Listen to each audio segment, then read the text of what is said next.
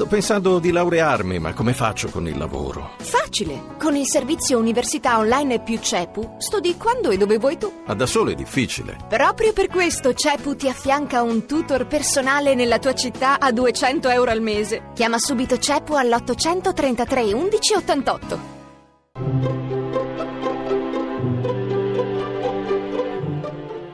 Il pensiero del giorno.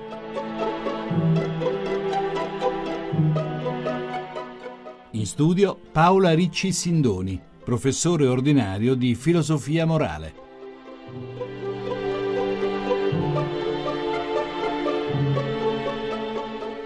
Si fa un gran parlare della famiglia, in campo religioso con il sinodo appena finito, nelle aule parlamentari per l'estensione di questa istituzione ad altre forme di legami affettivi, in ambito sociale di fronte alla crisi attuale delle nuove povertà.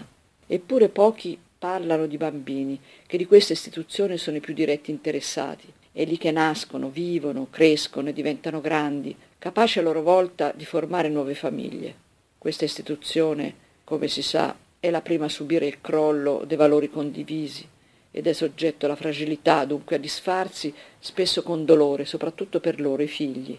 Si può infatti cambiare marito, moglie, compagna o altro, ma non si può mai cambiare la nostra situazione universale, quella di essere figli di un padre e di una madre, e tali resteremo per sempre.